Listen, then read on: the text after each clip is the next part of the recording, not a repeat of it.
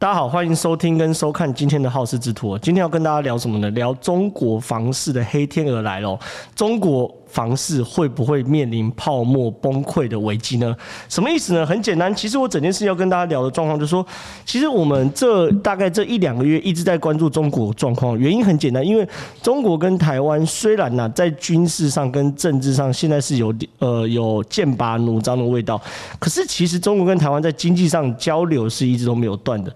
其实的中国需要台湾的一些关键零组件，而台湾也需要中国的市场，所以说其实两个国家的经济关系是联动非常非常密切的。那在这样的前提之下呢，中国内部的所有经济状况其实都值得大家关注。那我们一路。过去关注了中国，从包含他们对于科技业的整数，像腾讯啊、马云、阿里巴巴等等哦，科技业的整数，然后到后来，呃，演艺圈的整数，演艺圈整数其实中国很多人都，呃，台湾很多人都直接切身相关嘛，因为包含很多台湾的艺人都被他们，呃，列为整数的对象哦，包含张钧甯也公开道歉了等等的。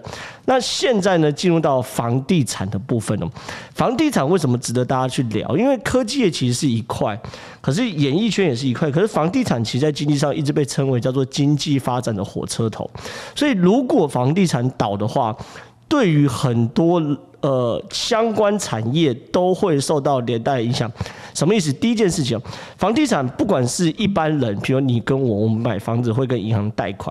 第一件事情就是房地产如果破产的话。相关的银行呃的债务都会受到影响。那如果银行也破产的话，那会联动，联动到即便我没有跟银行去做贷款的话。我在银行里面的存户可能也会受到影响。那如果银行银行呃面临到倒闭的话，那我在银行的存户也会受到影响。那又或者是说，呃，以房地产来说哈，它跟科技业不太一样。科技业可能真的，你比如说你能够进到阿里巴巴，或进入到腾讯，或是我们一般讲 Google 啊等等的哈。当然了，都是万里挑一的人啊，你都是相对这个。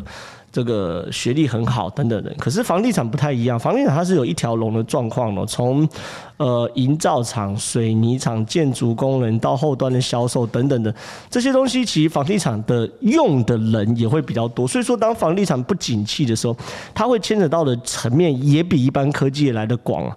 所以说我们现在要从中国的房地产开始谈起，主要原因就是这样子。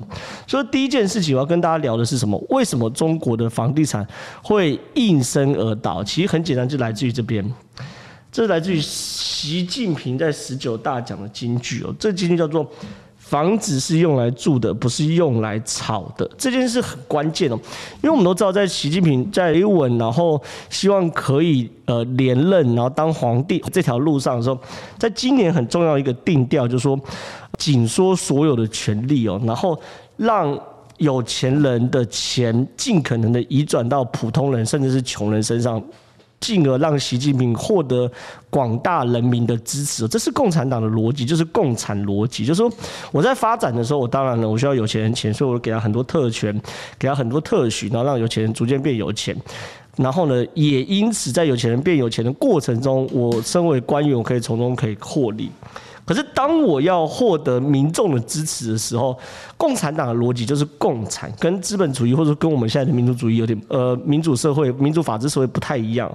他们就是共产，他们唯一能够想到就是说，那我们就劫富济贫、杀土豪、分田地，这这对他们来说是最简单的。所以，当习近平发现说中国的房子有这个贫富差距过大状况之下，说一句话，坚持房子是用来住的，不是用来炒的。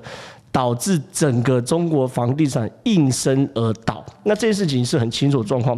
第一个我们可以看到的大指标就是恒大集团了。恒大集团在呃六月三十一号发布今年的半年报，就是说二零二一年这个半年呐，恒大集团的半年报，它显示什么？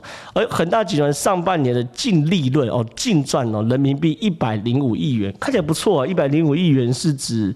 五百多亿，一家公司净赚五百多亿，不错。可是 财报的另外一边说，它的负债啊，就是也是到六月底哦，五千一百一十七亿人民币。这这个落差太大，就是说。他他整个半年才赚了一百多亿人民币，可他负债五千多亿人民币。那你说这个负债有有负债是二十年到期啊，三十年到期啊，不见得很多啊。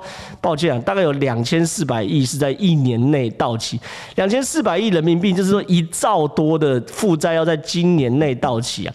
那他五千多亿的话，会在未来可预期的几年内去去去到期。所以说，对于恒大集团来说，它的状况是非常非常危险的。那恒大集团一倒会发生什么事情呢？就像我最一开始讲的，恒大呃建筑业它跟科技业状况不太一样，就是说它的融资的杠杆财务都玩得很大，然后它用的人也非常的多。比如说以恒大来说，它它的债主就有一百二十八家银行啊，然后一百七十一家的非金融机构，它的债主，所以整个债主加起来大概就三百家。OK，他倒了，这三百家跟着一起倒，这是第一件事。第二件事情，它有上下游企业，什么什么叫意思？叫上下游企业？我们都知道。盖房子，你有上游的这个水泥厂、营造厂，然后设计公司，然后建设公司，然后它有最终端的营销公司等等的。恒大的上下游企业是八百四十四家，那总共多少家庭？两百零四万个家庭哦，两百万个家庭，一个家庭四个人，就差不多像一千万人的生计可能会因为恒大破产而受到影响。这都是只是第一层哦，还没有算到说这个。呃，银行倒闭后的后续影响，所以说对于中国来说，很多外媒形容这叫做中国的雷曼兄弟时刻重演。不知道观众朋友可能还或听众朋友还记不记得雷曼兄弟那时候金融危机，就是也是因为刺激房贷，然后一个刺激房贷跳票，然后接着。公司倒闭，公司倒闭导致整个景景气崩盘，就是一系列我们这样的 domino 的骨牌效应嘛，对不对？那这是恒大现在的状况，所以恒大现在很需要是什么现金流，然后呃持续的进进入，然后开始还债。可是现在有个状大状况是说，现在买房子都这样嘛，观众朋友如果有买房子，大概就是这样。比如说我买房，假设是呃预售屋的话，预售屋大概都这样，就是说。第一期先付多少钱，然后房子盖到什么程度再付多少钱，然后盖完再付多少钱，就是一期期这样交。可是现在很多买恒大房子的人担心恒大会烂尾，就是盖到一半就倒了。所以说恒大现在怎么办呢？他就。他，你看啊，假设恒大烂尾的话，那我当然不可能去继续缴啊。我第一期缴，我摸摸鼻就算。我如果继续还缴第二期、第三期，甚至是第四期哦，那我不是傻了吗？所以说，很多人就在想说，那干脆不要缴好了。所以，可是如果你不缴的话，恒大的状况会发生什么事情？很简单嘛，我的现金又进不了，我恒大就真的倒闭了。所以恒大就既然做一个想出一个怪招啊，就是这个。恒大集团这个保交楼军令状签署大会，什么是恒大集团的保交楼军令状签署大会呢？原因很简单，这个呵呵 他把大家全部过来画押，我保证我一定会把房子交出去，所以请你呃不要担心，好，你可以继续付你的预付款。可是我站那种假设啦，我是投资人的立场，我不看还好，我看到这个我不是更害怕吗？就觉得。你这不是此地无银三百两吗？你摆明要倒了，你才给我来这套嘛。所以，到底恒大集团撑不撑得下去？其实坦白说，两难啊，两说啦。那我是希望这个他可以撑下去啊，不然我我猜很多人都要流离失所。可是呢，这是中国房市，就是第一个迹象，就是连恒大这么大，就是应该你几乎可以说是中国最大的房地产公司都面临到财务危机，这是中国房市第一个状况。第二个指标是呃深圳，为什么要谈深圳呢？其实观众朋友可能不知道，整个中国最火的，就是最火热的房地产，我们谈谈北上广深，对不对？其实最这房地产最贵不在北京，不在上海，也不在广州，其实是在深圳。我这样讲好，深圳不只是全中国房地产最火热的地方。其实深圳甚至是全世界房地产最夸张的一个国家。听说这是二零一九年哦，全球主要城市房价收入比一来，收入指的是家庭收入哦，就是夫妻两个人加起来的收入。那收入比意思说，假如收收入比是十的话，就是这个家庭不吃不喝十年可以买到房子哦。纽约收入比是。五点五趴，呃，五点五倍而已。所以说，等于说你要在纽约买房子，你其实一个家庭啊，不吃不喝五年就买到，其实相对算很简单的哦。比如说我来看 LA 九点二，哎，其实也不难，十年不吃不喝十年，你不是说真的不吃不喝十年，我可以贷款二十年的贷款嘛，对不对？来，然后呢，到温哥华十二趴，广州十六趴，可你看深圳是三十六倍，你能够想象吗？北京是二十四点九，上海是二十四点六，所以说你在北京要买个房子。都比在深圳简单啊，所以说，其实深圳的房子其实一直都是整个中国的房价火车头，就是说，等于是深圳一直涨一直涨，全中国就跟着一直涨一涨。可是现在最大的状况就是说，连中国房价的火车头深圳都跟着跌了，什么意思呢？我先给大家看一个比较简单的数据哦，这个，这是二零二一年以来的深圳的二手住宅的成交量，可以看到。其实，其实深圳二手住宅成交量，其实在今年二零二一年初都还 OK 哦，七千多户哦。可你看一路到八月的时候剩两千户，它几乎跌跌了，只剩下三分之一左右。所以深圳的状况是很清楚，就是它的房价因为习近平的一席话，还有中国政策的主要定调是腰斩、腰斩再腰斩嘛。你看一开始七千多。一直都还有六千多损，就忽然变三千多、两千多、两千多、两千多。所以说，整个深圳状况是，呃，单单就看一些数据，其实很清楚，整个深圳状况是非常非常糟糕的。那深圳房价除了从成交量来看的话，还可以看到什么东西？我们在深圳其实看房子会看叫做学区房啊，其实跟台湾一样嘛。台湾所谓学区房，其实售价也是相对比较好的嘛。比如你在某些好的学区，对不对？旁边的房子都可以说，哎呦，因为我就在什么什么什么什么国中旁边，所以你你我我房价比较贵。可在台湾这个学区哦，是成决定价格因素之一，可是。并不是百分之百。中国因为一胎化的状况之下，几乎把所有可以给的都给了他的下一代，因为他就是唯一的一个小朋友嘛。所以他们如果是学区房的话，就是会非常非常嗯火热，火热到什么程度？我晚点跟大家讲。这叫于天小区哦，这个于天小区是深圳学区房一个，我们他们那他们称叫做顶级学区房，为什么？因为它的北方北就是它过过条马路而已哦，它是什么东西？是翠竹外国语实验国小哦，你光是听这名字就觉得是很好的学校。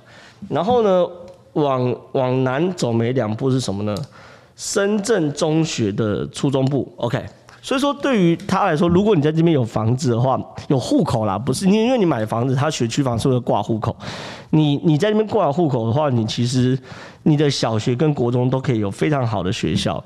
他现在啊，之前呢、啊，四十四平方米，四十四平方米，呃，是什么概念呢？呃，换算成台湾话是。平的话要除以三，OK，所以大概才十几平哦，十几平，它的开价以前是六百五十万人民币，什么意思？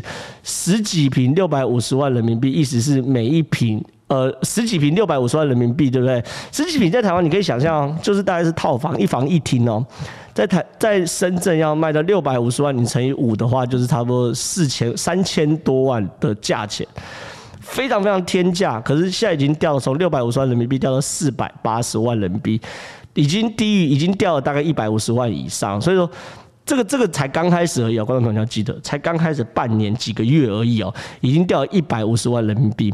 那这个呢，还还还不夸张，这个叫做国城花园。国城花园有一个拍卖拍卖，国城花园被称为什么？深圳的呃学区房的爱马仕，为什么？因为呢，这个国城花园旁边有深圳实验国小，那这是非常非常好的学校，所以说很多人都是为了买国城花园。你知道它最高曾经到什么程度呢？之前一一户卖到两千八百万人民币。两千八百万人民币是什么概念啊？两千八百万人民币价就是一亿台币哦，一户哦，而且这是小房型哦，小房型指的是两房一厅的房型，卖一亿台币。可是现在呢，最新的成交价是。当然还是贵啦，但是两千两百万人民币，大概掉多少钱？六百六十二万，六百六六十二万人民币，大概掉了三千多万，将近四千万，几个月就这样。所以说，对于很多人来说是很难想象的喔，所以对很多人来说是很难想象的，就是以前学区房是在房价中是最，他们就说最坚挺的，可是连学区房现在都开始崩底了。深圳的状况可能未来真的是。坦白讲，我觉得是非常不妙的状况，甚至还有还有被人家发现什么东西呢？他们竟然有个商店店铺哦，一元起标啊！一元起标什么概念啊？就这个店铺，这是在福田呐、啊，然后是一楼的店铺，一楼店铺，你你你看这不是很先进的大楼跟大楼或者商办啊？福田是蛮是深圳很很热闹一个区。那一楼店铺一元起标啊，然后一元起标，然后喊拍，然后呢五千块一次，你不讲，因为你这是在买包包还是什么？结果没有，他买的卖的是房子，所以说其实你可以看到，从整体来说，从中国的房地产，在习近平的一句话，房子是用来住的，不是用来炒的，确实哦，造成非常非常。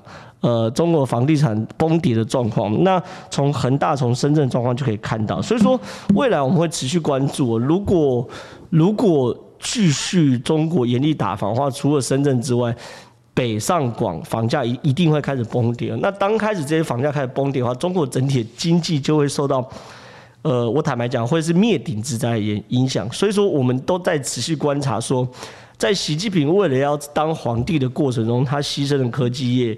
牺牲了演艺产业，牺牲了这个房地产等等的，他还能牺牲多少？我们就拭目以待。那中国承不承受得了习近平这样子的呃严厉监控？我坦白说，大家也很怀疑。所以未来我们会持续关注中国状况。如果喜欢我们好事之徒的内容的话，帮我们呃订阅、按赞、加分享，谢谢大家，拜拜了。